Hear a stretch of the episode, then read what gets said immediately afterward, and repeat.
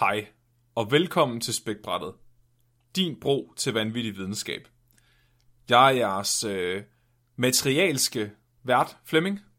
Og jeg er jeres dominerende klitoris. Bow before me. Mark Lyng. Hvad? Barbie for me. Hvad siger Bow du? before me. Oh, Nå, undskyld. Buk dig. Buk dig for min Buk dig og klitoris. mig. Åh, oh, nu, ved vi, nu ved vi, hvad det bliver for et afsnit i dag, Mark. Tak for det. Vi bringer en advarsel. Den følgende podcast handler om vanvittig videnskab. Al forskningen, der præsenteres, er 100% ægte og udført af professionelle. Mark og Flemming står ikke til ansvar for eventuelle misforståelser, men minder jeg om, at de altid har ret. Husk at være dumme.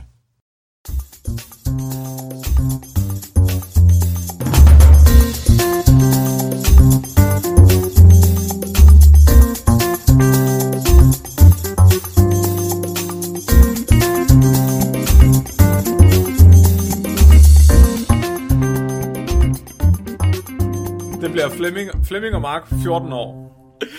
Nej. Hvad? Det bliver ikke 14 år. Klitoris er et mega seriøst emne. Nå, det er rigtigt. Du er meget seriøs lige snart, du skal snakke om klitoris. Og du er bare det modsatte. Den der klipotis der, den, øh, den synes jeg, vi har været rimelig godt omkring et par gange efterhånden. ja, men det er fordi, at du simpelthen bare er altså et barn omkring sådan noget, Flemming, og det kan vi ikke have. Jeg har ikke kommet, er jeg har ikke kommet i puberteten endnu, Mark. Og det er vi nødt til at hjælpe dig lidt til. Nå. Der er ikke noget at gøre her. Er det derfor, vi skal snakke om kønshierarkier i dyreverdenen i dag? Ja, det er det simpelthen. Jeg synes, at øhm, vi ved ikke nok om kønshierarki overhovedet. Det er som om, at menneskeheden har bare alle sammen sat klapper for øjnene, og så aner de ikke, hvad der, er, der sker med kønshierarki. Så jeg tænkte, at vi kunne lige prøve at få alle med på sporet. Og hvordan gør man det? Det gør man sgu da ved at kigge ud i naturen. Naturen har ret. De har jo altid ret. Det ved ja. de. Ja, Dyr er, dyr er rigtige. Right? naturligt Så øh, må ikke vi lige kan kigge derud og så se, hvad er den rigtige måde at have et kønshierarki på? ja, det synes jeg er en god idé. Så kan vi overføre det på menneskeheden bagefter. Lad os prøve. Mark, hvad skal du snakke om i dag?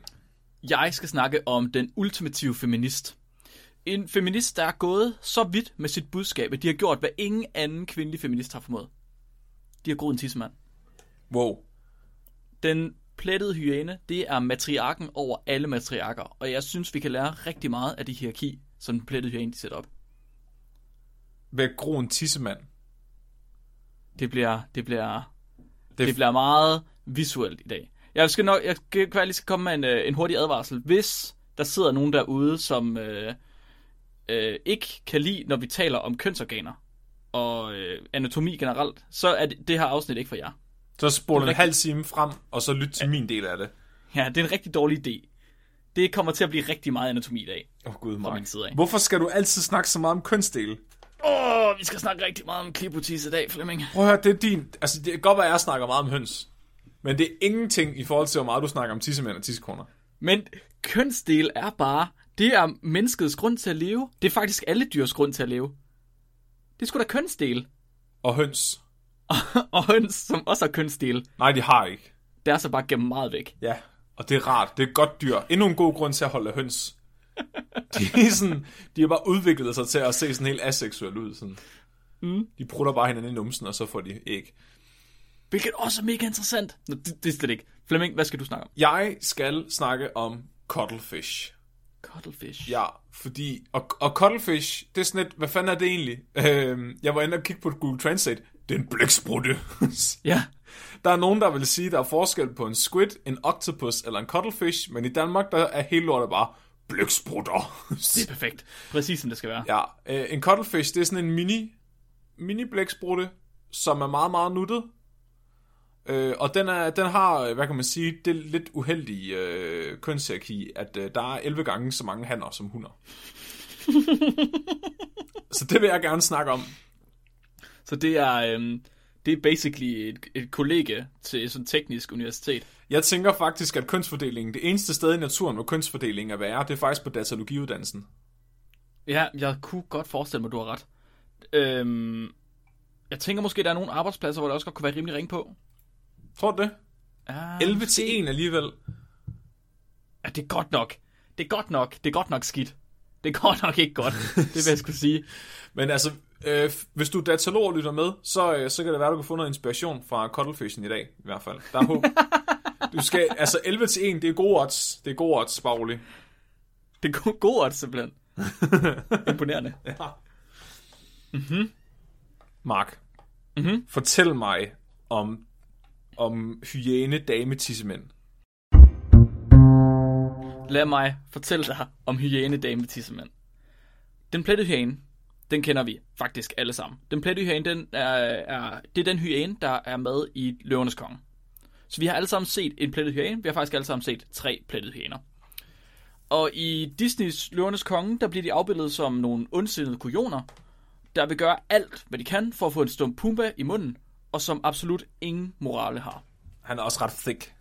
Han er ret thick. Altså, ja. han ser lækker ud, det vil jeg sige. Ja. Men de, de går overdrevet meget efter det bacon. Ja. Og det skinke. Det synes jeg sgu. Og det... Og det, sådan er der bare rigtig meget. I virkeligheden, hyæner, de har et sindssygt dårligt ry.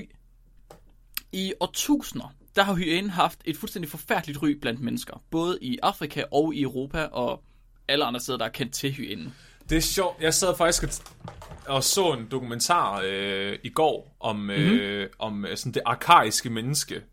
Mm-hmm. Og om hvordan vi sådan begyndte at udvikle større hjerner og sådan noget. Og jeg tror mm-hmm. måske had til hyæner, det er sådan helt arketypisk. Ja, Fordi vi har jo kæmpet sindssygt meget med hyæner om ådsler, øh, for at få knoglemarv og andet. Så jeg tror måske, at, at vi hader bare instinktivt hyæner. det kan godt være, du har ret. Altså, de har jo levet mange andre steder end Afrika også. Vi har bare dræbt dem alle sammen, så de kun Ja, er tilbage de er fuldstændig i Afrika. ud, Ja. de er udryddet i Europa, selvom de har været øh, ret meget til stede i Europa. Også meget større end dem, der er i Afrika lige nu. Shit. Endda. Ja, så der er en øh, i øh, Mbukwe-kulturen i Tanzania, der bliver hyæner forbundet med hekse. Nå. Simpelthen. Hekse, der rider rundt på hyænerne, og så malker øh, heksen, de malker hunderne for at lave hyænesmør. Ej, det er fucking... Er det hekse og smørmark? Ja, det er hekse og smør. Det er hekse, der stjæler smør fra hyænerne. Fuldstændig. det, jeg siger, det er universelt. Det er universelt, ja. Det der med hekse, der stjæler smør. Og hyæner også, åbenbart. Så det er to arketyper i en. Hyænesmør. Ej, det er jo... I, Hvis nogen skrev en fantasy-roman, der handler om en heks, der redder rundt på en hyæne og stjæler smør, så tror jeg faktisk, mm-hmm. det vil blive en instant bestseller, bare fordi den appellerer så meget til arketyperne, Mark. du er nødt til at gøre det nu, Flemming. Ja. Du er nødt til at gøre det. Ja. Lige med det samme. Så hvis, hvis et barn fra den her Mbukwe-stamme øh, bliver født på en nat, hvor en hyæne tuder, så forventes det, at barnet vokser op og bliver en tyv. Nej, Sådan fungerer det simpelthen. men de hylder sgu da hele tiden. Ja, det, og det er simpelthen, øh, det er der bare ikke noget at gøre ved. Det er simpelthen ærgerligt. Alle, alle i Mbukwe-stammen, de er simpelthen bare 20 knægte Nå, og 20 piger. Det, det er simpelthen, det er øh, hyænens ry i den her stamme i Tanzania. I Vesten, der blev hyænen først beskrevet, det tidligste man ved, der er beskrevet, det er af Aristoteles. Det er ret lang tid siden. Og han kategoriserede, arten som ådselsæder. Mm-hmm. Han kaldte den kujonagtig, og han sagde, den var potentielt farlig. Og så beskrev han også, hvordan at hyæner de brugte opkastlyde til at lokke hunden til sig for at æde hunden. nej, hvad? Åben, det mente han. Øh, der er også Hemingway, simpelthen, der har beskrevet dem som værende glupske og generelt idiotiske. Det tror jeg, han Sådan. sagde om alt næsten. Det tror jeg også. Sådan er hyæner overhovedet ikke. Nå, Det er en fejltagelse, det er en myte. Vi aner slet ikke, hvordan hyæner de er. De er faktisk Og meget er værre. Ikke sådan her. nej, nej, nej. Det er noget helt, helt andet, Flemming. Det er fuldstændig modsat. For det første, så den plettede hyæne er ikke en ådselsæder. Hva? Nå, Det er en, den er en, det er en dygtig flokjæger. Den jager nærmest bedre end løver. Nå, så det er faktisk løverne, løverne der stjæler hyænernes bytte, eller hvad? Ja, er det omvendt? det er ikke engang løgn. At de er, løver og hyæner er i kamp med hinanden for at kæmpe om de, deres ned, nedlagte bytter. Nå, Simpelthen. jeg havde bare sådan en idé det- om, at lige så snart løverne havde nedlagt noget, så kom hyænerne og jagede dem væk og var Ja, træls. og det er Disney. Det er Disney, der har gjort det for dig. Er det rigtigt? Det er Disney, og det er Aristoteles, og det er Hemingway. For det andet, så har hyænen et af de mest veludviklede sociale hierarkier blandt sådan nogle flokbaserede rovdyr, altså løver og ulve og hvad det nu ellers er. Nå, De har, det er et af de bedste sociale hier- hierarkier, der er, eller mest veludviklede, der er. Og for det tredje, så har hunderne en penis. en pseudopenis. en En, pseudopenis. en pseudopenis hedder den. Det tror jeg også, det er det, jeg har. Det tror jeg også, det er det, du har. Det vil være ærgerligt at kalde det en rigtig penis. Plettede hundhyæner, de har en pseudopenis. Syv tommer, lem, komplet med et pseudoskrotum, så det utrænede øje faktisk ikke kan se forskel på han og hunder. Nej. Jo, simpelthen. Det er det, er det der er karakteristisk ved plettede hyæner. Øh, pseudopenis, den er faktisk så veludviklet, at den kan erigeres fuldstændigt. What? Den kan simpelthen, den kan simpelthen få en stiv tidsflyt. Sådan en her. Det er en real life trap. Det er en real life trap. Øh, bortset fra, at den dominerer fuldstændig alt og alle. Så, det, hvad fanden, hvorfor, hvor, øh, et pseudopenis, det giver ikke mening. Hvordan kommer det frem? Mm-hmm. nu skal I høre. Det, der sker, det er, at et hundhyænefoster, når de bliver udviklet i livmoderen, faktisk når alle hyænefoster bliver udviklet i livmoderen, så bliver de fuldstændig bombarderet med en ordentlig dosis af androgener, som er mandligt kønshormon. Det er øh, det, der gør, at vi mennesker, vi begynder at udvikle, øh, eller vi mænd begynder at udvikle vores tidsmand, mm-hmm. så at sige. Og øh, hvis et, en hundkøn får for mange androgener, så kan det lede til en elongering af klitoris. Og, og det, det er i virkeligheden det, der sker med mænd, når det er, at vi, vores penis bliver udviklet, det er, at klitoris bliver udviklet, og så kommer vores sædleder så også. Den bliver så også udviklet på den måde. Okay. Det kan faktisk også ske ved menneskelige kvinder. Der kalder man det adreno øh, genital syndrom, simpelthen. Så de har også Så- en pseudotissemand. Øh, ikke en pseudotissemand nødvendigvis, fordi det, der er specielt ved den her pseudotissemand, det er, at den er fuldstændig øh, altså, veludviklet. Så der er urinrør, Nå, og der er klunker. hvad? Ja, Hos hyænerne. ja. Er det i Og det er der- fostertilstanden, det her, det sker? Ja, det, sker, det bliver udviklet i fostertilstanden. Er det alle hundhyæner, der har det? Alle. What? Det er sådan, de er udviklet simpelthen. Alle hundhyæner har en pseudopenis, og den er, der er urinrør, der er klunker med til, bare uden indhold, der er alt, hvad der nu engang skal være. De har også en livmor. Så klunkerne er der bare af æstetiske årsager. Ja, så der er et skrotum, altså pungen, men der er ingen øh, testikler inde i. Og, så, og de kan bruge den til at med? Ja, Huh.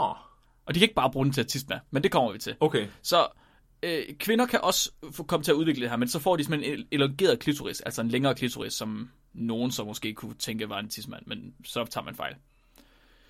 Så, penisen her, den er som sagt fuldt udviklet. Der er urinrør, der er klunker, øh, men det er stadig hunder. Så det er ikke en penis, det her. Det er en rimelig vigtig detalje at have med. Det er ikke en penis. Klunkerne, de er tomme, og kønsorganet har ingen sædleder. Men de tisser ud af den, og de bruger den, som man ellers ville bruge den. Flemming, kom så med de spørgsmål. Jeg ved, du sidder, jeg ved, du sidder med det. Hvad så hvis, hvis... Okay, så det er en pseudopenis, fordi der ikke kommer sæd af den.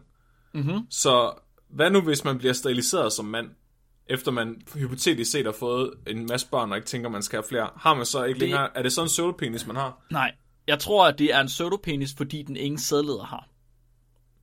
Nå. Når du bliver steriliseret som mand, så får du bare klippet dine sædleder. Åh, oh, Ja, oh, Mark. det er rart, er det ikke det? Jeg skulle bare spørge fra en ven. Der var en anden ting, du også ville spørge om. Ja, Du vil selvfølgelig høre, hvordan boller sådan nogen. de fægter, Hvordan? de fægter med dem, Mark. Hvordan fanden gør man det? Jeg har, er, det er det dit bud? Er det sådan, du tror, I gør? Jamen, jeg tror, de fægter med dem, og så den, der vinder fægtekampen, får lov til at være øh, øverst. Lidt ligesom snegle, eller hvad? Ja. Ja, jeg kan fortælle, at det er ikke rigtigt. Hanhyænerne, de er simpelthen de er så underdanige til hunderne. De vil aldrig nogensinde få lov til at komme ovenpå. Aldrig. Hvad? Så det der, det, der sker, det er, at for hundhyænerne, der er deres bækkenmuskler, de er simpelthen, så, de er simpelthen fuldstændig overudviklet. Altså til, til et punkt, hvor det er decideret umenneskeligt. Uhyæneligt. Og bækkenmusklerne, det er dem, der gør, at kønsorganet kan trække sig sammen. Det er dem, du træner, når du laver knibeøvelser. Ved du laver knibeøvelser, Flemming? Ja, Masser af dem. ja. Kniber øjnene Det sammen hele tiden. Så det betyder, at når de har stiv tisseflyt, så kan de ikke bare få den til at dingle op og ned ved at trække i den. Jeg ved ikke, om du nogensinde har prøvet det. Og træk i den. Man kan sådan spænde ballerne nærmest, eller spænde bækkenet, og så, så trækker man lidt i... Uh... Men der er ikke så mange hyæner på Tåsinge, så jeg har ikke fundet en, jeg har kunne, kunne hive i endnu. Nå nej, det var mere dig selv, jeg tænkte. Nej, det forstår jeg ikke, Mark. Nej. hvis, man, hvis man som mand har en erigeret, et erigeret lem, og man så øh, spænder i bæk, bækkenet, så kan man få den til at vippe op og ned. Mark! Det er bækkenmusklerne, der. Mark! Men Hvorfor er du sådan afsnit i dag, Mark? hundhyænerne, de Ja. har et meget, de har et overudviklet bækkenmuskulatur. Så det, de gør i stedet for, det er, at de trækker simpelthen hele deres pseudotismand op i maven, så der er en åbning. De skal simpelthen trække tismanden ind i maven på kommando. Nej. Og så og på den måde har de så fået gået fra at have en tismand til at have en tiskone. Transformers, penis in. Og det betyder faktisk, at øh, hannerne, de kan aldrig nogensinde komme til at voldtage hunderne. Det er umuligt for hannerne at have ufrivillig sex med hunderne. wow. Fordi hvis de ville prøve, så var det at fægte, og det er jo fuldstændig umuligt for de her hanner her. Oh, det Og er jeg sidder, absurd. jeg, jeg, jeg sidder her og hører dig, Flemming. Du sidder og tænker rigtig mange tanker, og du har et spørgsmål mere, jeg kan mærke det. Hvad så, når de har, når de har bollet, og du ved, de skal til det næste, der nogle gange kommer efter, man har bollet, som så dyr? Hvordan føder de? Nå, jeg troede, de skulle til at ryge en cigaret. Ja, nej, nej, nej, nej. Hvordan føder de her hunder? De har ingen åbning ud over det her urinrør. Nej, Mark. De føder ikke ud af tissemanden. Det er rigtig, rigtig ubehageligt, kan jeg fortælle dig. Nej, de gør ikke. Så ved, ved hunder af rigtig mange andre pattedyr, der findes der et større eller mindre antal åbninger for neden. Der har man et eller flere huller for neden. Som regel to. Øh, eller flere. Og det er blandt andet, der er urinrøret, som minimum, og så er der også som regel en vagina, skråstrej en fødekanal. Mm. Det er den, du godt kan lide, Flemming. Nå. Fødekanalen ved mennesker, den er smart, fordi det er faktisk et svulmelæme, der kan udvide sig, når det er tid til at føde. Det er ligesom derfor, at kvinder de udvider sig med helt op til 10 eller med, altså op til de der 10 cm. Åh, jeg får meget rigtig efter det her. Mark. Og, og det er jo smart, fordi så er der ligesom plads til, at en baby kan komme ud. Men selv det er ikke altid nok for mennesker, for kvinder. Så derfor så er der simpelthen nogle kvinder, som jo risikerer, det ved de fleste nok, risikerer, at deres vaginale åbning, det bare bliver reddet i stykker. Right? Det sker endda relativt ofte. Jeg, er sådan, jeg har sådan ud af kroppen oplevelse lige nu, Mark. Jeg sidder, jeg, jeg sidder ikke foran mikrofonen længere. Det er kun skallen Flemming, der er til stede til den her optagelse. Hundhyænen har ikke sådan en smart fødekanal. Den har den smidt væk. Nej, den ikke have. Mark, lad være. Den føder ikke Nej, fødekanal. Hundhyænen føder sin kul gennem sin tissemand. nej, den gør ikke. Ud af urinrøret. Nej, den gør ikke, Mark. De skal ud af tissemanden, Flemming. Åh. Hvis nogen derude sidder og nogensinde har prøvet at blive testet, ja, mænd selvfølgelig, for klamydia med en vatpind i pisrøret, så er I nok klar over, hvor ubehageligt det kan være. Prøv så at forestille jer en fucking 2 kilo tung hyæneunge.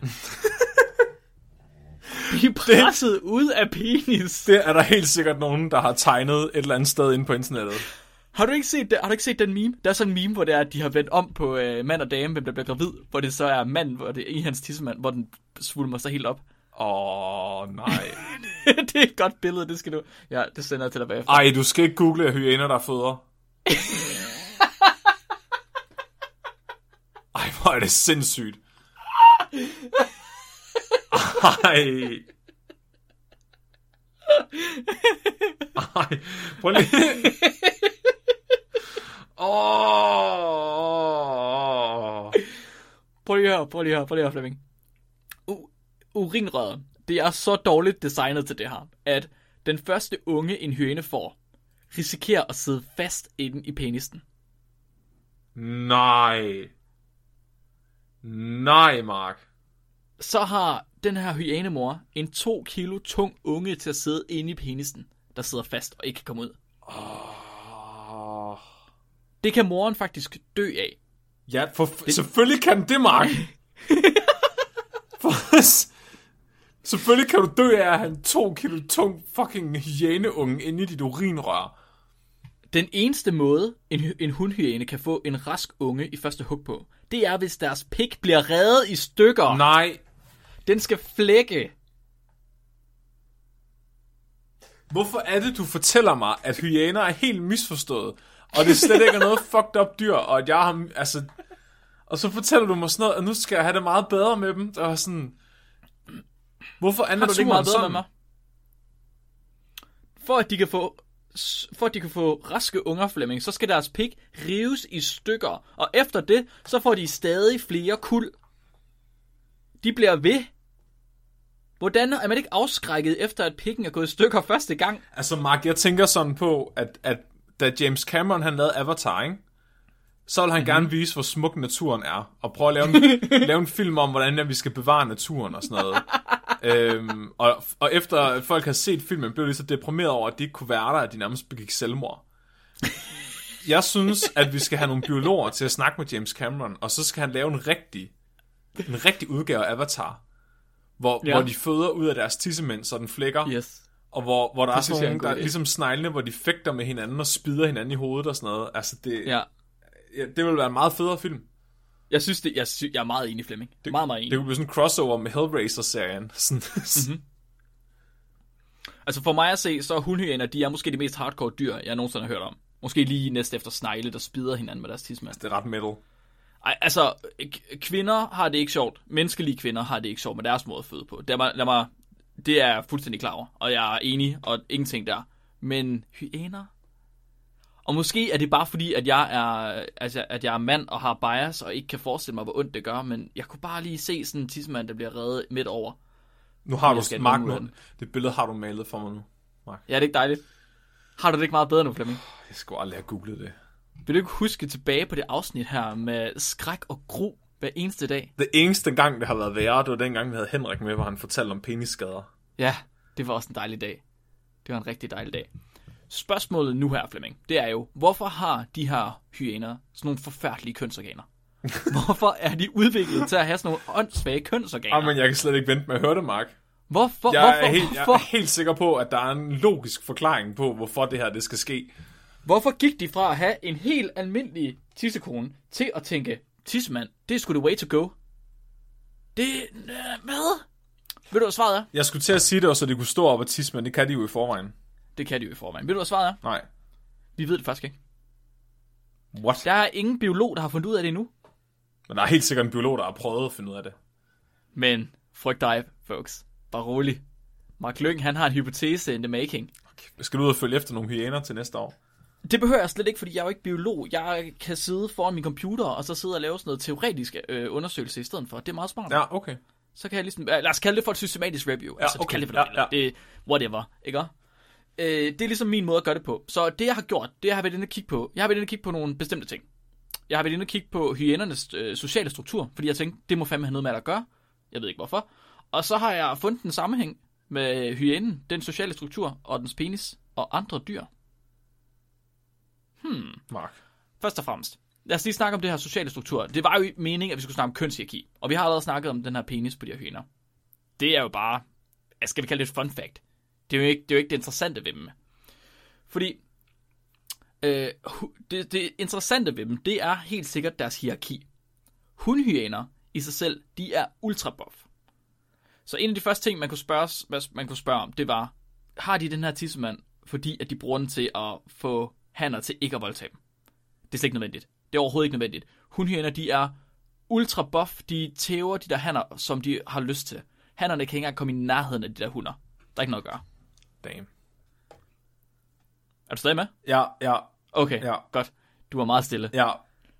Så det, det er faktisk sådan, der sociale hierarki, det fungerer. Så hyæner, de lever i nogle store klaner, kalder de dem, med op mod 90 dyr. Øh, alle de her 90 dyr, de hjælpes ad med at jage, med at beskytte hinanden fra rivaliserende klaner. I klanerne, der er der et stærkt defineret hierarki. Det kan ikke væltes. I det her hierarki, der er det den øverst rangerende, der får det bedste bytte, og de lavere rangerende, de får resterne. Mm-hmm. Hunderne står øverst, lige efter hver hund, der kommer hendes unger, og til allersidst, der kommer hannerne. Selvfølgelig. Hannerne er lavest i fødekæden, og der er intet at gøre. Så allerede efter, at hannen er blevet to år gammel, der er den blevet gammel nok til, at den bliver jordet af de andre medlemmer. Nå. Den bliver fuldstændig smadret, altså de andre, de andre hunder vil at mærke. Selv den lavest rangerende hund dominerer over hannerne, og der er no mercy. Åh, oh, shit, mand. Så hannerne, de bliver jaget væk fra klanen. Og det, de det eneste, de kan gøre, det er at prøve at finde en ny klan. Det gør de ved at gå rundt og øh, se ud, som om de skammer sig. Og så øh, finde en klan, hvor de kan være i nærheden af den længe nok til, at de bare glemmer, at den ikke er en del af klanen. Nej, åh, det Jo. er fandme beta, det der. Det er mega Det beta. er sådan, jeg får nye Når- venner. Ja. Hvem er det? Nå, det øh, ja. Han har fandme været her længe. Det er også sådan, hvis jeg er til fest eller sådan noget, det er sådan, jeg socialiserer, og jeg står bare sådan, står bare og kigger på folks samtaler længe nok til, at de føler, jeg er en del af den. Mm-hmm, du stiller dig bare over ved en gruppe og bare sådan venter. Griner hver gang, de de siger noget. ja, præcis. Og jeg har forresten en sjov historie fra Tåsinge. Ja, der, bare, nu skal jeg bare høre om kartofler og høns. Ja. Så hannerne, de, når de kommer ind i en ny klan, så ligger de altid aller, aller, aller lavest i fødekæden. De starter helt i bunden, ja, og de kan ikke gøre noget som helst for at komme højere op i hierarkiet. det er da bare i orden. Det eneste, det eneste, der kan ske, det er, at de kan vente på, at der er en, der dør. Eller at der er en ny, der kommer til. Åh, Det er det eneste, de kan gøre. Hannerne, de kan aldrig nogensinde komme over en hund i hierarkiet. det er da fair nok. Fuldstændig umuligt for en han. Det er uanset, hvor stor en han er, og hvor socialt kompatibel en han er.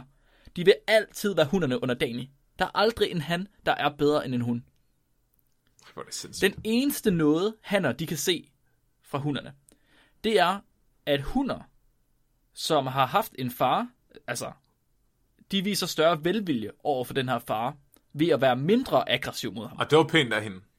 De tæver ham lige en lille smule mindre. Okay. Ja, så han bliver, ikke, han bliver ikke sparket lige så hårdt i sit rigtige skrotum, Nej, som hun gør ved de andre hanner. han bliver, han bliver voldtaget lidt mindre hårdt. Han bliver voldtaget lidt mindre hårdt.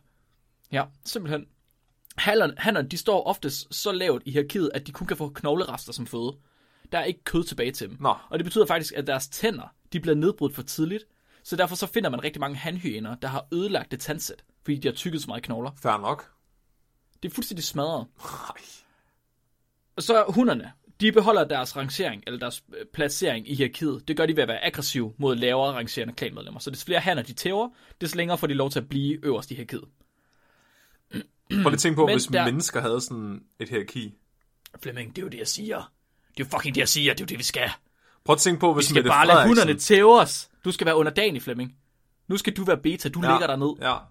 Jeg kan lige se Mette er Frederiksen no for mig, ikke? At, at hun sådan står inde i Folketinget og snakker om de der mink der. og så, så kalder hun ham der Mogens op. Sådan, Mogens, kom her. Så hiver hun lige bukserne ned. Transformers! Fuff, kommer den der kæmpe store søvn. og, og så giver hun ham bare lige en ordentlig tur foran hele Folketinget. og så kan han gå over i hjørnet og sidde og tykke på nogle knogler. Og så er det, Ja. og så er det det. Mm-hmm. Så kan han gå over til en anden gruppe bagefter og, og, og være stille der, indtil de, indtil de glemmer, at han ikke er en del af det. Indtil de giver ham lov til at komme ind, så han kan blive voldtaget af den gruppe også. Det er mig, der skal alt minkene ihjel. Hvad? Det er ikke noget. Har du nogle knogler? Åh, oh, shit, mand. Så, hvorfor har de her hyæner et matriarki? Altså, hvorfor er det overhovedet nødvendigt for dem? Og det hænger faktisk sammen med, hvor længe hyæner de diger. Nå. Mærkeligt nok, hvor længe de altså får mælk fra moren. Så hyæner, de er kendt for knæsknogler. Right? Hanhyæner, de deres tænder bliver ødelagt af de knaser de her knogler her. Mm. Det gør de med deres tænder, og det kræver et rimelig udviklet tandsæt. Så jeg har fundet et hold forskere, der har fremsagt en hypotese, der hedder, at hyæneungers dødsrate, den vil være størst mellem tiden, hvor de diger, til deres kranie er fuldt udviklet. Mm-hmm. Så mellem fra de er stoppet med at dige, og til deres kranie er fuldt udviklet, der går et stykke tid. Og i det her stykke tid her, der kan de ikke spise ordentligt, og de er mindre beskyttet fra andre klanmedlemmer. Så hvis deres dødsrate er større, end den er på andre tidspunkter, når de ikke bliver beskyttet af moren, så må det være fordi, at de er mere udsatte på det her tidspunkt her. Ja. Så forskerne de sammenlignede øh, flere forskellige hyænetyper, og flere forskellige øh, rovdyrstyper i virkeligheden. Og så så de, at de dyr, hvor der ikke var et matriarki, at der var dyrene mere udsatte, når det var, at de ventede på, at deres kranie blev fuldt udviklet, så de kunne få noget at spise. Altså andre dyrearter. Ja, øh, andre dyrearter end den plettede hyæne. Ja. Men den plettede hyæne, som har det her matriarki, hvor den bliver beskyttet af sin mor, med fucking no mercy, der er ikke en højere dødsrate. Så det har.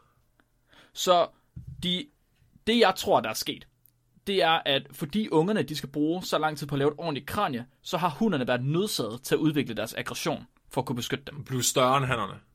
I lige præcis. Fordi hvis ikke de er større end hannerne, så går hannerne hen og æder de, øh, altså, de nye han-unger, når det er, at de ligesom øh, altså er mest udsatte. Er der ikke også mange dyr, hvor at, at, øh, det er almindeligt, at hannerne de kommer ind og slår ungerne ihjel, og så voldtager de hunden, for at de kan få deres egne unger med dem? Jo, det ser man jo ved løver. Ja. Det tror jeg også, vi snakkede om for ikke så længe siden. Med løver, der øh, rivaliserende løver, der overtager et, hvad kalder man det? En gruppe. Ja. Og så øh, slår alle ungerne ihjel, og så knipper de med alle hunderne Så, efter. så pseudopenisen kunne faktisk også være for at beskytte deres unger igen. Fordi hvis de, hvis de slet ikke kan blive voldtaget, så er der jo slet ikke noget incentive for handen til at slå deres Så unger min, ihjel. u- min umiddelbare hypotese, det er ikke, at de bruger pseudopenis til at beskytte sig selv, fordi de er store nok i forvejen. Ja. Men jeg tror, den er kommet som et biprodukt. Og igen, det her det er min hypotese, og jeg har ingen øh, ekspertise på hyæner. Jeg ved intet om øh, biologi på den her måde. Men jeg har en hypotese. Mm. Så jeg tror, pseudopenisen der er kommet som biprodukt, fordi hunderne de får mere mandligt kønshormon. Og det har de helt sikkert, jeg tror, de har fået det, fordi de skal være mere aggressive. Ja. Fordi mere mandligt kønshormon øger også aggressiviteten Ja. Og størrelsen Ja. på hunderne. Men det er også mere, som vi ser ved mennesker, som jeg fortalte tidligere, hvis øh, piger, altså pigefostre, de får mere af det her øh, androgen, hvad fanden var det hed? Androgen, ikke? Det tror jeg. Det siger Jo, vi, det, det hvis de får, ja, hvis de får mere androgen, så begynder de også at udvikle en elongeret klitoris. Så hvis hundhænder, de simpelthen har udviklet sig til, at de skal være så aggressive som muligt, så kan det være, at den her pseudopenis bare er fuldt med. Det er sådan en bonus. Præcis. Øh, bonus, biprodukt, kald det hvad du vil. Så, jeg kigger lidt på. Øhm, øh, kan det være, at det biologisk dominerende køn, det altid skal have en penis? og så kiggede jeg på nogle andre dyr, Ja. og så fandt jeg elefanten. Ja. Elefanten er også et matriarkisk dyr. Ja. Det er også hund, øh, hunden, der styrer gruppen. De har jo en stor tissemand i ag- ansigtet. Ja, det har de. Det er ikke lige den, jeg tænkte Nå. på. De øh, elefanterne, de, er, de styrer også her, men det er ikke, øh, hunderne er ikke lige så aggressive. Og de smider ikke hannerne væk på samme måde. Men de har en elongeret klitoris. Er det rigtigt? Ja. Ikke en fully fledged pseudopenis, men et elongeret klitoris. Wow, så det, det, er sådan, vi, det er sådan, vi sætler ligestillingsdebatten. Vi får bare Måske. Alle til at trække bukserne ned, og så længden på deres penis afgør, hvor meget de har at skulle sige i samfundet. Ifølge naturen, Mark. Biologisk set. det var ikke det, jeg ville ind på. Det tror jeg. Jeg, jeg føler lidt, det var der, dit argument var på vej hen. Okay, det var overhovedet ikke det, jeg ville ind på. Er Men en anden ting, jeg vil sige, en anden ting, jeg vil sige, Ja. det er, at det samme, det ser man ved bonoboen, og man ser det ved æderkoppaben. Nå. Deres hunder har også elongerede klitoriser, og der er det også matriarkiske øh, struktur. Jeg synes, vi skal ringe til Karl Marf og få hans take på det her. Ja, det kunne godt være, at det var en god Ja. idé. Han er rimelig videnskabelig, det er jeg slet ikke tvivl. Ja, ja men han har, jeg tror, at den teori vil han godt kunne lide. Han er psykolog, ikke? Nej, det er han sat mig ikke. Nå, Jeg tror ikke, han er andet end øh, en skør i hovedet. Nu skal jeg lige finde ud af det. ah, dammit. Men Flemming, min ultimative teori, hypotese til sidst her, det er, er mennesket i gang med at sidestille deres biologi som den første multicellulære org- organisme? Så vi mennesker er begyndt at, at se, at det ikke nødvendigvis er vores kønsorgan, der skal bestemme, hvem der dominerer, uanset hvad for køn det er. Hmm. Vi mennesker er begyndt at se, at ligestilling også kan være en ting, og måske er ligestilling i virkeligheden et af de næste evolutionære trin. Så det trin, hvor biologien ikke længere er styrende, men hvor sociologien er styrende. Det er vores software, der er blevet opdateret i stedet for vores hardware. Præcis, præcis, 100 procent. Kunne det være? Kunne det være, at hyænen på et tidspunkt, hvis den bliver ud, øh, altså, hvad hedder det, udviklet nok, Ja. at de så også får ligestilling, og så er det lige pludselig ikke tidsmanden, der bestemmer noget? Så falder de af deres tissemænd. At din tidsmand falder af nu? Jeg prøver lige, jeg kan lige efter, jeg kan ikke finde den.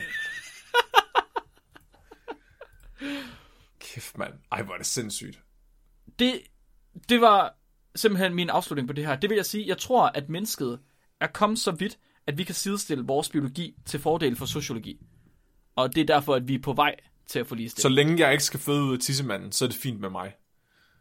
Det kommer an på, hvem der kommer til at styre i fremtiden, Flemming. Jeg skal ikke føde ud af tissemanden. Du, måske. Muligvis. Okay, Mark. Måske, Flemming. Åh, ja. Vil du høre noget om cuttlefish?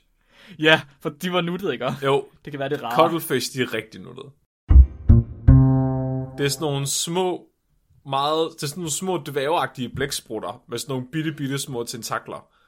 Det ligner sådan lidt sådan en anime-figur eller sådan noget. Den, den, mm-hmm. De er virkelig underlige. Øhm, og jeg tænkte, nu, nu fortalte du om et, øh, et, øh, et kvindedomineret dyresamfund. Så tænker jeg, så må mm-hmm. jeg finde et, der er meget mandsdomineret. Mhm. Og så, øh, så er det jo ret oplæggende bare at tage alt andet end hyæner egentlig, og elefanter. Så Hvis du kigger, ikke, der er løver, der er, er ulve, der er alle, altså alle mulige andre dyr, hvor hannerne bestemmer. Og det synes jeg, det er lidt True. kedeligt. Ja. Øhm, så jeg, jeg vil gerne finde en lidt mere kompleks situation. Ja. Og så øh, fandt jeg ud af, at cuttlefish, de, øh, der er 11 gange så mange hanner, som der er hunder. Ja, det er problematisk. Det er lidt problematisk, og, og, og, og jeg tænker, det, det kunne være lidt sjovt at se, hvordan at de så bærer sig ad med at, at få det til at fungere, fordi det er jo, en- det er jo en lidt anden situation end de fleste andre dyr. Mm-hmm. Så jeg fandt en øh, videnskabelig artikel, der hedder Principal Features of the Mating System of Large Spawning Aggregation of the Giant Australian Cuttlefish Sepia apama mollusca cephalopoda. Jeg elsker, når du udtaler latinske navne. Ja. Ja. Du er simpelthen... Altså, det er... Det smør til Det skal ører. gøres med lidt fynsk i, øh, i munden, ja. Og det er, den er fra 2002. Mm-hmm. Og øhm, det er egentlig nogle biologer, som øh, har øh, været ude i vandet, og så har de fulgt efter nogle cuttlefish. Som alle biologer nu engang vil gøre. Ja, og det, det her, det er det, jeg kalder et livshistoriestudie. Så det er en ting, jeg har opdaget, at biologer gør meget. Det er, at de vil gerne dokumentere dyrs livshistorier. Øh, så så det, kan du huske, at jeg snakker om det før til en julefrokost? Ah, øh, øh, sig det igen. Der, der var øh, nogle øh, biologer på SDU, der havde fulgt efter vandmænd for at øh, skrive om deres livshistorie. Det kan jeg ikke huske. Det hedder øh, life history på engelsk, men på dansk hedder det livshistorie. Og det er egentlig bare, når, når biologer de dokumenterer, hvordan et øh, dyr, et dyrs liv for, altså foregår. Det, Ligesom når laks migrerer, eller når fugle migrerer, eller hvordan deres... det kalder de livshistorie. Det er, så det, er det en form for livscyklus, eller hvad? Ja, ja, det er sådan lidt at dokumentere livscyklusen, tror jeg. Hvorfor kalder de så ikke for en livscyklus, i stedet for livshistorie? Det, Det er fordi, det er for hippieagtigt, Mark.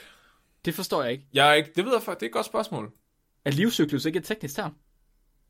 Jo, men jeg tror mere, det er biologisk. At det, han, er ikke, det er ikke så meget adfærd. Det er mere sådan, først så kan du gå, eller først kan du kravle, så kan du gå, og så kan du ikke gå mere, og så dør du. Okay, Jeg tror, at okay, livshistorie er mere sådan adfærd. Øh, sådan, hvad, altså, hvordan man op... Altså, det, det, det, det, det, jeg forestiller mig. Jeg skal ikke sige, Det- om jeg ved det. Okay. Det lyder en lille smule subjektivt. Ja, Som i, at din livshistorie kan være meget forskellig fra min livshistorie. medmindre vi er dyr. Så er det ikke forskelligt. Nej.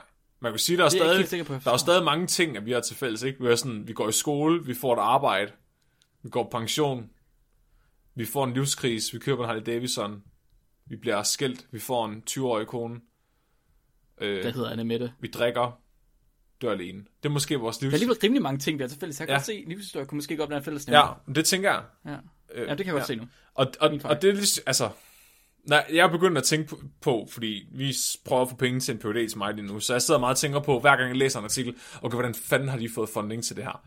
Hvorfor, hvordan, hvorfor er, der, er der en eller anden ekscentrisk millionær, der bare har givet de her øh, marinebiologer en ordentlig sæk penge for at, at sejle ud på vandet, og så bare kigge på, på, på, på cuttlefish. fordi det er det, de har gjort. Og så kunne jeg lige se i afslutningen af abstractet, der fandt jeg ud af det, fordi så skriver de, and the impacts of fishing. Ah, aha, aha, okay. Ja, Ja, ja. Så, det, så, mm. så vinklen på det her, det er, vi er nødt til at finde ud af, hvordan de her cuttlefish øh, lever. Vi er nødt til at kende deres livshistorie, fordi så kan vi vide, om fiskeri er dårligt for dem. Amen, mm, Og det, det er fandme mm. smart, Mark.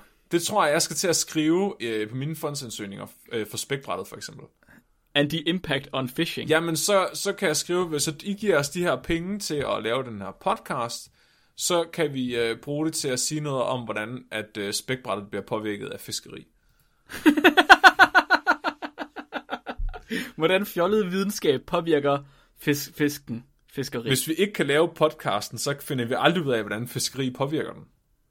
Hvordan, hvordan fjollet videnskab, hvordan hundes magnetfelter påvirker øh, floraen i markeng. Ja, præcis. Tak, Mark. Det var smukt sprog, du brugte der. ja. Det, skriv, det eller anden, skriv det en eller anden titel. Det må være godt. Ja, det var titlen på din selvbiografi. det, øhm, men de her cuttlefish, dem fulgte de efter, marinebiologerne.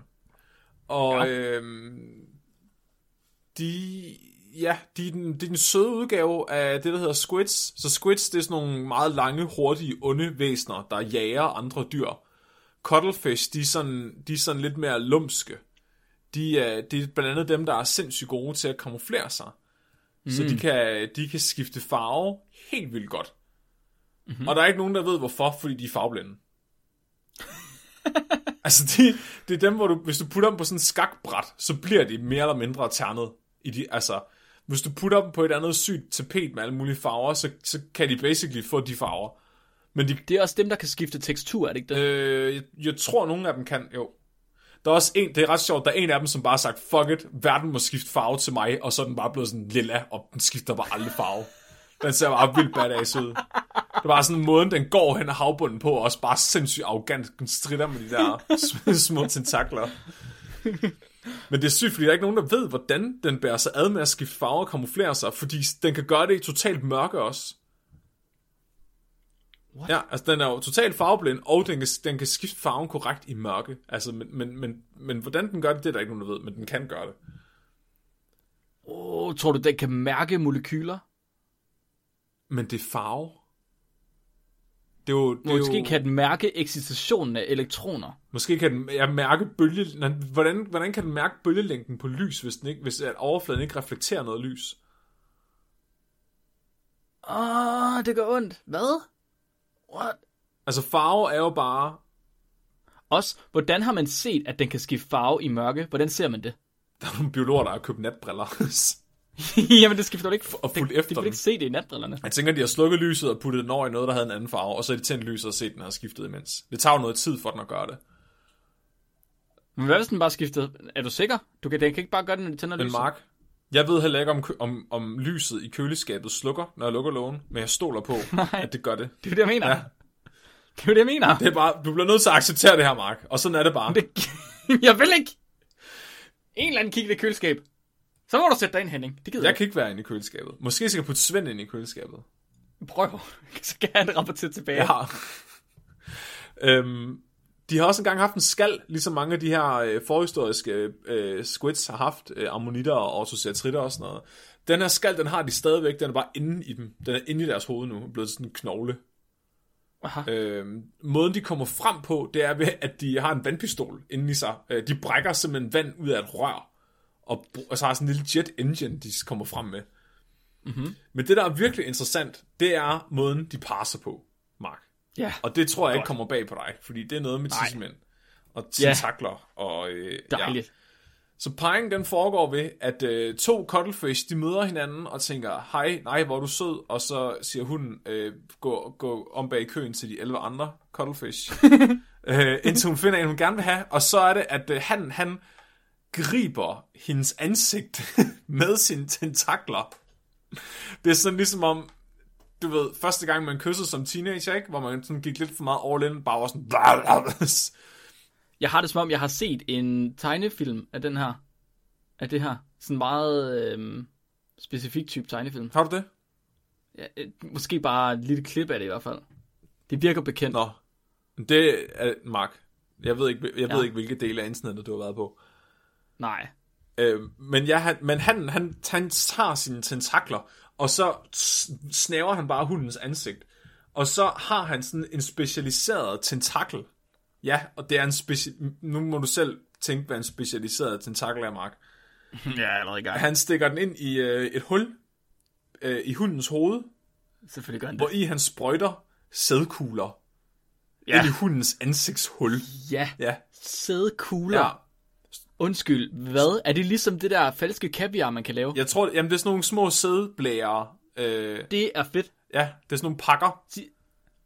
Åh, kunne du lige forestille dig den molekylære gastronom, der har siddet og skulle lave de der øh, mærkelige beats, og så har tænkt, jeg ved, man kan lave det med sæd. Åh oh, nej, Mark!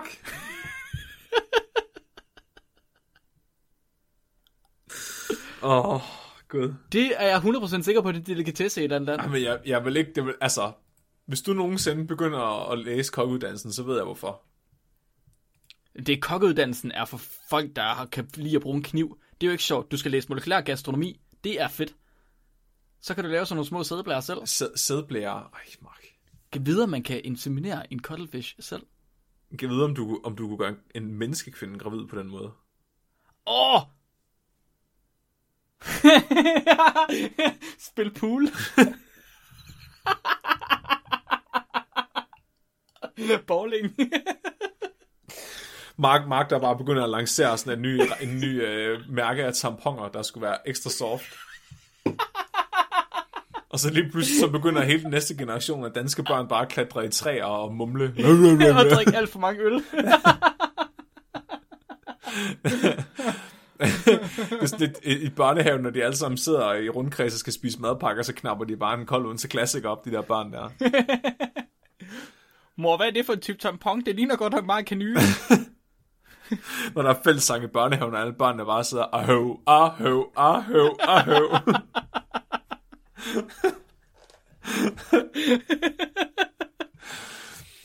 Åh, oh, gud. Ja. Men Mark, Mark, Mark, Mark. Hvad, hvad gør man som, som cuttlefish han, når der er 11 hanner per hund, og man rigtig, rigtig gerne vil give en hund nogle af sine sædblære ind i hendes ansigtshul? Og man, måske, er man ikke, måske er man ikke lige sådan en chat cuttlefish. Måske er man lidt mere sådan en øh, neckbeard cuttlefish. Åh. Åh. Okay. Okay. Der er, der er virkelig mange, virkelig sjove måder, som dyr de snyder sig til at have sex på. Ja, For eksempel valrosser, der øh, gemmer sig og, og øh, har sex med damerne, når den store han, han ikke ser. Hvordan fuck kan Balros gemme sig? Det er bare sådan, oh, det er for- for... det er jo sådan tre tons spæk med sådan fucking hugtænder. Ja, det er alfahan, men betahannerne, de er sådan nogle små bitte hanner. Som så hopper, altså prøver at tage fat i hunder og få dem væk fra handen, så han ikke ser det alfahan. Hvad fanden gør de her? Jeg ved, altså kan de kamuflere det på en eller anden Åh, måde? oh, du er ikke langt fra. Åh, oh, jeg tænkte det nok. Kan de... Åh, oh, jeg er sådan lidt... Ha. De kan, ikke, kan, de, de kan ikke komme til at ligne sådan en sej cuttlefish, kan de Nej, nej. De kan gøre noget, de kan Nej. gøre noget der er tæt på. Der er nogle af han, okay, så? altså så hunderne, de har tre arme. Og hannerne, de har fire. Så hvis der Mhm. er en lille han, altså en han, der er på størrelse med en hund, så kan han gøre det, at han gemmer en af sine arme. Nej, Og så, tror, og så Nej. ligner han en hund. nej. Jo. Og så kan han snige sig forbi de andre hanner. Fordi at de tror, han er en hund. Og så kan han parre sig med hunden i smug. er det ikke smart? Jeg troede, det var noget helt, helt andet, der skulle til at ske. Nej, nej, nej. Hvad troede du? nej. Jeg troede, jeg, jeg, troede, jeg troede, at han ville klæde sig ud som en hund, og så øh, lade sig parre med en af hannerne, og så tage hans sæd, og så give det videre til hunden bagefter. Nej. Han, han, Det ville heller ikke han, give er mening. bare, han, er bare, han, er, han bliver bare gangbanget af de 10 andre cuttlefish, ind, indtil de alle sammen er så trætte, at han har hende for sig selv. Det andet er også smart, det kan jeg godt lide. Hvad er det nu? Er det ikke et afsnit af South Park, hvor politimanden klæder sig ud som en kvinde og prostituerer sig selv? For øh, at boste øh, folk, der er øh, kriminelle, men så kunne han så godt lide at han bare fortsætter. Oh, det er fedt. Det er sindssygt. Nej, men, men, men de snyder faktisk øh, ved at klæde sig ud som hunder. Og øh, jeg kom sådan lidt til at tænke på, hvis, altså nu prøvede vi jo at sådan benytte os af, af hyæne-modellen øh, til en menneskelig pendant. Jeg tror lidt, hvis, at, hvis det her skulle være virkelighedens, altså hvis det skulle være mennesker det her, så ville det lidt svare til øh, at, at tage din tissemand mellem benene og gemme den, og så gå ind i pigernes omklædningsrum. Det tror jeg ikke, du må. Nej, det tror jeg heller ikke. Jeg Det tror, tror Cuttlefish-metoden er sådan lidt for eksotisk. Ja, måske. Men øh, andre interessante ting, der kommer ud af det her studie, Mark, det er, at øh, Mhm. mm-hmm. et, gennems, et gennemsnitligt samleje mellem to Cuttlefish, det tager i gennemsnit 2,4 minutter. Det er der en biolog, der har siddet og taget tid på i et feltstudie. Ja. Han er, Hvor mange, hvor, hvor stor var N? det er det ikke skrevet. De øh, lægger æg med øh, minimum 6,5 øh, minuts mellemrum. Øh, hvilket betyder, at hver gang de lægger æg, så kan der komme en ny hand til.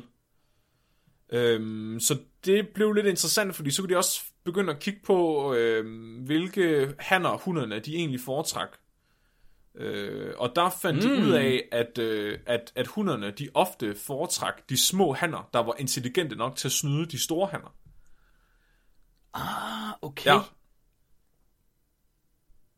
Det er alligevel meget fedt. Så der er det ikke, der er det ikke øh, seksuel selektion selekterer i virkeligheden på intelligens. Ja, altså der, der er i hvert fald en niche for det. Altså det må være derfor, ja. at, de, at de ikke er blevet øh, udkonkurreret fuldstændig af chat mm-hmm. cuttlefish. Kan vide, om det er derfor, at blæksprutter generelt... Kan vide, om det er en ting, man også ser i andre blæksprutter? Og at det er så derfor, at blæksprutter generelt er ret intelligente? Det kan godt være, at der, ja, der er seksuel selektion for intelligens. Giv, der også var det i andre arter. Ja, mennesker for eksempel. Mennesker for eksempel. så, så vil det være lidt mere sjovt at læse datalogi.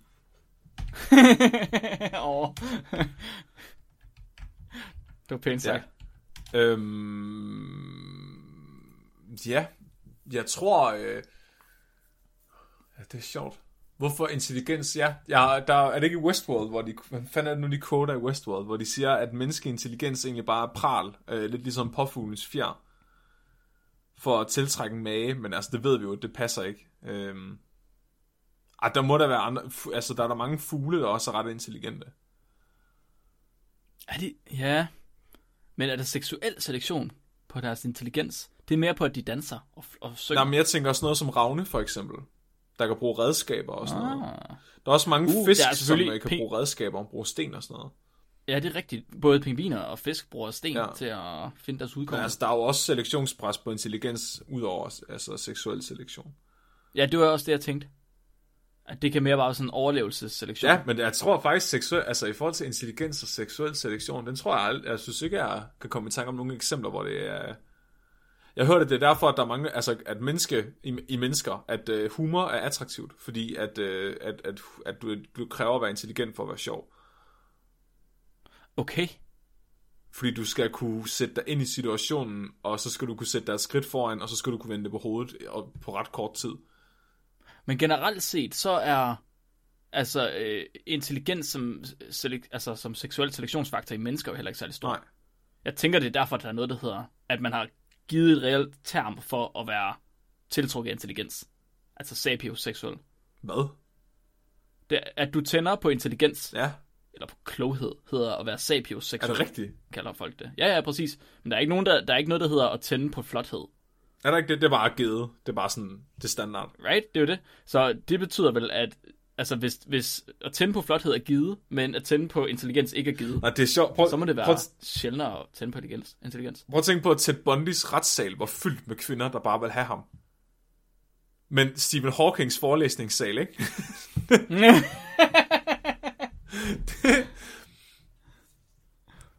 ja. Ja, I see. Det burde vi have noget mere ja. i menneskeheden. Det kunne være, at øh, færre mennesker som Donald Trump blive kommet på præsidentposten så. Det tror jeg ikke. Donald Trump, han er meget intelligent. Det er han skuldrer det bare. For at blive valgt. Man bliver, det er også en selektionsfaktor. Ja. Intelligens er bare dårligt at have generelt. Ja, det tror jeg, du er ret i.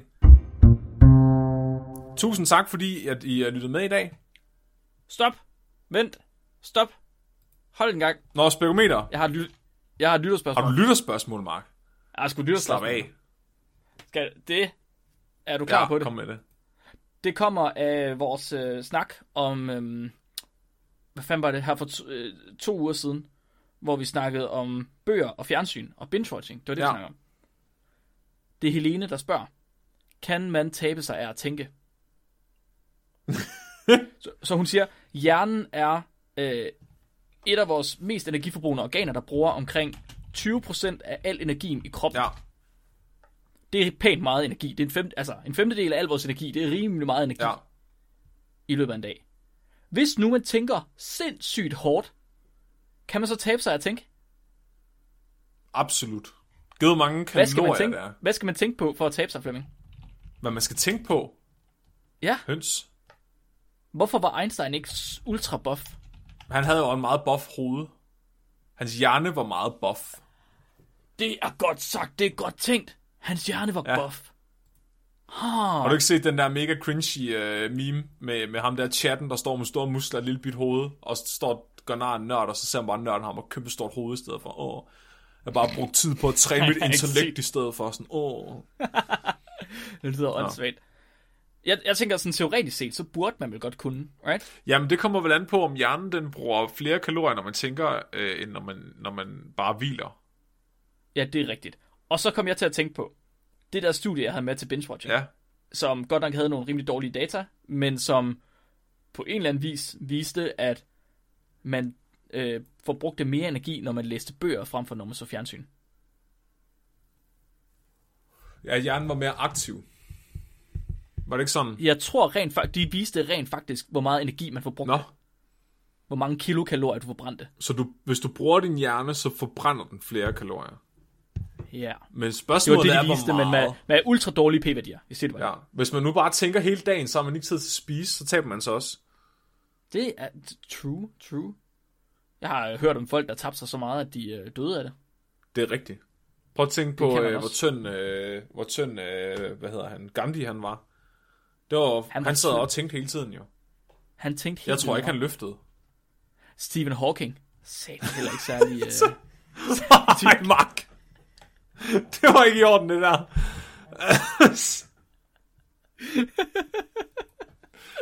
Og han havde ikke engang, altså, han havde ikke engang mulighed for at lave andet fysisk. Altså, altså, okay, så i teorien, ja, så, så burde man kunne tabe sig af at sidde og tænke. Men, Ja. men det er nok ikke særlig meget. Det er måske en ikke snikker som kom- året. så du må ikke spise mere end Snickers om året, så taber Ja. du dig. Det var godt, jeg skulle bare, det var rart. Tak fordi du Hvis man gerne vil tabe sig 15 kilo hurtigt, kan man også bare sæve ben af.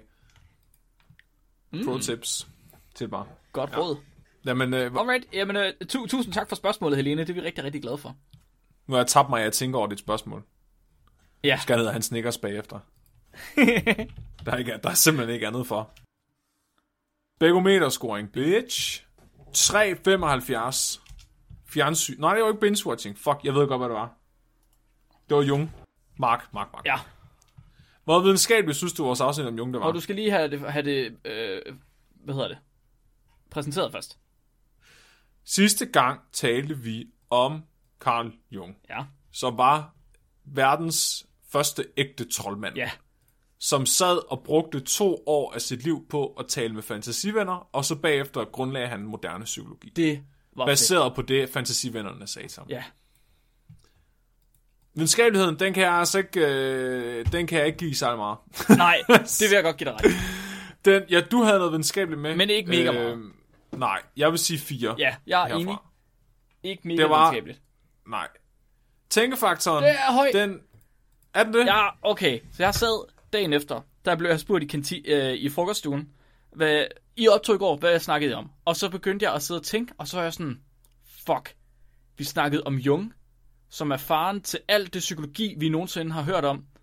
Og den måde, han fandt ud af det på, det var ved at sidde i to år og have narkotiske hallucinationer uden narkotika. Ja. Og det synes jeg er ubehageligt. Filemon. Så jeg vil godt give den en 8. og det kan jeg godt være med på. Okay. Jeg vidste faktisk ikke, at øh, Filemon var en ting. Det er, wow, det er virkelig, virkelig vanvittigt. Ah, Det er, jamen, det er virkelig underligt. Men jeg er også sådan lidt, altså, åh, jeg følte mig, sat mig også på udebane, altså, og sådan noget at snakke om psykologi, fordi jeg er ikke engang rigtig sikker på, at man vil kalde det psykologi i dag. Altså, det vil man kalde det, dengang han levede, men i dag vil man nok kalde det noget psykoanalyse, eller psykoterapi, eller et eller andet. Men det er slet ikke vigtigt, Flemming, for det var underholdende, og det var mega interessant. Ah, Det var godt. Fjollefaktoren, den vil jeg sige, den var altså også ret høj herfra. Ja, Jeg vil godt give den 8 i fjolle, bare fordi det er fjollet at have en fantasiven og være voksen mm. og ty- tysker. Og det var han ikke engang. jeg er måske lidt mindre nede på fjollefaktoren. Det var ikke, fordi jeg synes, det var sådan ultra fjollet. Altså, han var fjollet i sig selv. Ja, Men det var ikke sådan, emnet var ikke fjollet, og det var ikke, fordi vi fjollede mega meget. Og en lille smule, men det var ikke sådan vanvittigt meget. Er Måske nede på en 6, må der igen om. ja okay. Ja.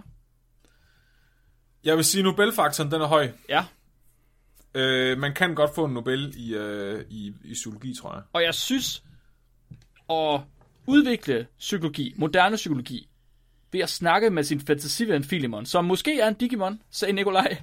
Han var lidt i tvivl. Ja. Det synes jeg Ja. kraftede med, men det er en spæk Nobelværdig. Jeg ved, om han bare har fået X, altså om han har fået adgang til Digimon-verdenen ved at, og, og, øh, og bare sidde og tænke, Han har været inde i Digiverse. det skulle det derfor. Oh. Men Jung har aldrig fået en Nobelpris. Men jo, jeg, jeg siger 10. Jeg, jeg vil sige 10 for, altså det er Nobelværdigt at komme ind og snakke med Digimoner. Ja, enig. 10'er. Jeg lærte faktisk også en del af at lave afsnittet. Mm-hmm. Jeg vil sige øh, 8 herfra. Jeg, jeg lærte også en del. Jeg er på... Jeg er også på 8. Og det giver et højt afsnit, damn. Ja, men jeg vil også sige, den der ting, altså videnskabeligheden, den trækker ned. Det er rigtigt. Skabigheden var ikke særlig høj. Nej. Resten var godt. Resten var sjovt. Øhm, Hvad får du for en score, Flemming? Har du regnet den ud? nej, jeg har stadig ikke fået lavet en, der hedder sum. Nej, det er i orden. Jeg har en score, der hedder 72 plus minus Flemming og Nikolaj. Og det sætter den sådan øh, relativt højt lige under ikke gør seks børn og den værste måde at dø. Og Ja. på samme, øh, samme niveau som ægte kæmper, hvor vi snakkede om, øh, hvad hedder han, Andre the Giant. Ja, det var også et mærkeligt afsnit. Det var et mærkeligt afsnit. Øh, Nu, hvis nu I sidder derude og tænker, øh, de der scoringer, I har givet de her afsnit, det er jo fuldstændig galt og mega biased, og I aner ikke, hvad der er, I snakker om. Så er det så heldigt, Så er jeg ret. også det. Men I er også så heldige, at I kan gå ind på vores hjemmeside og score dem selv. Så hvis I går ind på spækbrættet.com, så øh, kan I gå ind under visualisering og spekometer, der hvor det rent faktisk ligger. Og så kan man downloade vores scoringsark, og så kan man score nogle af afsnittet, hvis man har en idé til, hvordan det skal scores. Og så kan man sende det til os, og så bliver det inkorporeret i spekometeret, så man også kan finde mm. derinde. Og så man lavet det bare med meterbjerke, by the way. Som vi er rigtig Tak, glade for. Bjarke. Det er altså, jeg kan godt lide, når folks øh, profession har samme forbogstav som deres navn. Ja. Han er bare vores jordmor, det var jordmor Jane, ikke? Og så var der hushans fra de grønne slagtere. det er bare rart. Jeg vil gerne, jeg, kan være, jeg skal være forsker Flemming. Forsker Flemming, den er virkelig god. Nu bliver jeg nødt til at blive forsker. jo. Jeg kan være mikromark. Og ja. Det er også Flam, lidt hvad ubehageligt, egentlig. Jeg kan nærmest ikke blive andet så. Der er ikke rigtig noget andet anden profession, der starter med F. Nej. Flymekaniker Flemming. Måske. Farmer Flemming. Uh, uh. Jeg skal tilbage til mine rødder. Ja. Nå, Mark. Mark, Mark, Mark. Mhm. Hvad kan vores lyttere gøre for os, som er rart, som vi godt kan lide? Mm. De kan i hvert fald, altså, Mhm. de kan gøre, de kan, de, de kan, de kan både købe penge til os, men de kan også gøre noget andet, som ikke koster penge, Mark. Og, som ikke koster penge, De kan sende os glade tanker, det kan de gøre. god energi. Det kan de gøre. De kan sende os øh, spørgsmål, det er rart. Det er vi rigtig glade for. De kan gå ind og like alle vores opslag på Facebook. Dem alle sammen. Det burde kun tage et par timer. De, de, kan, de kan sende os videnskab. Ja, Ja. det synes jeg, Hvad det, det, de det, det, vil, det vil vi gerne bede folk om at gøre Ja. den her gang. Det skal ikke koste Ja. penge. Det skal ikke koste noget som helst. Nej. Det, vi er glade for, hvis dem, der rent faktisk har lyst til at give os penge. Men vi er også rigtig glade Ja. for dem, der ikke har lyst til det. Ja. Hvis man har lyst til at gøre det andet, så koster det ikke noget som helst, og det er vi også sindssygt glade for. Ja. Mark. Næste uges afsnit. Næste uges afsnit, det skal handle om prutter. Det skal det. Jeg blev faktisk virkelig glad, da jeg så det emne. Gjorde du det? Ja. Det er jeg glad for. Ved du, hvad jeg Det- har fundet det- for ja. nogle artikler, Flemming? Nej. Jeg har fundet eksploderende prutter. Åh, oh, gud. Jeg har fundet, Ja, tak. Jeg har fundet prutter som behandlingsmetode. Jeg har fundet masser af gode afsnit. Jamen, jeg glæder mig så meget. Jeg sad og tænkte, vi skulle finde godt emne. Og øh, det kunne jeg ikke. Men så skrev jeg prutter ned. Og så var jeg sådan lidt, vi gjorde det med lort. Vi kan også gøre det med prutter. Ja, det bliver vi nødt til. Og sidenhen, så fandt jeg bare nogle mega fede artikler om prutter, som jeg ikke havde regnet med. Og det er jo din underbevidsthed, Mark, der har tænkt, ej, nu, nu har jeg snakket om klivotis så meget, nu skal Flemming have lov til at snakke om prutter. Det tror jeg simpelthen. Det bliver to meget gode afsnit lige i rap, så Radio 4 Ja. bliver rigtig træt af. Det er vores fineste opgave. Ja, det er så. ja. Fedt. Nå, Mark, har du en dyrfakt til mig? Jeg har en dyrfakt til dig. Er du klar? Ja. Hyæner, de griner. Det var vi godt klar over. Det er lidt det, vi kender mm-hmm. dem på. Men når hyæner griner, så er de ikke særlig glade. Fordi hyæner, de griner som et udtryk for den frygt, de bruger, når de er ved at blive angrebet inde på et fremmed territorie. Nej, de griner af frygt. det er faktisk lidt det, jeg har gjort i dag. Ja, ja. Mit navn, det er Flemming. Og mit navn er Mark. Du har lyttet til Spækbrættet. Husk at være dum.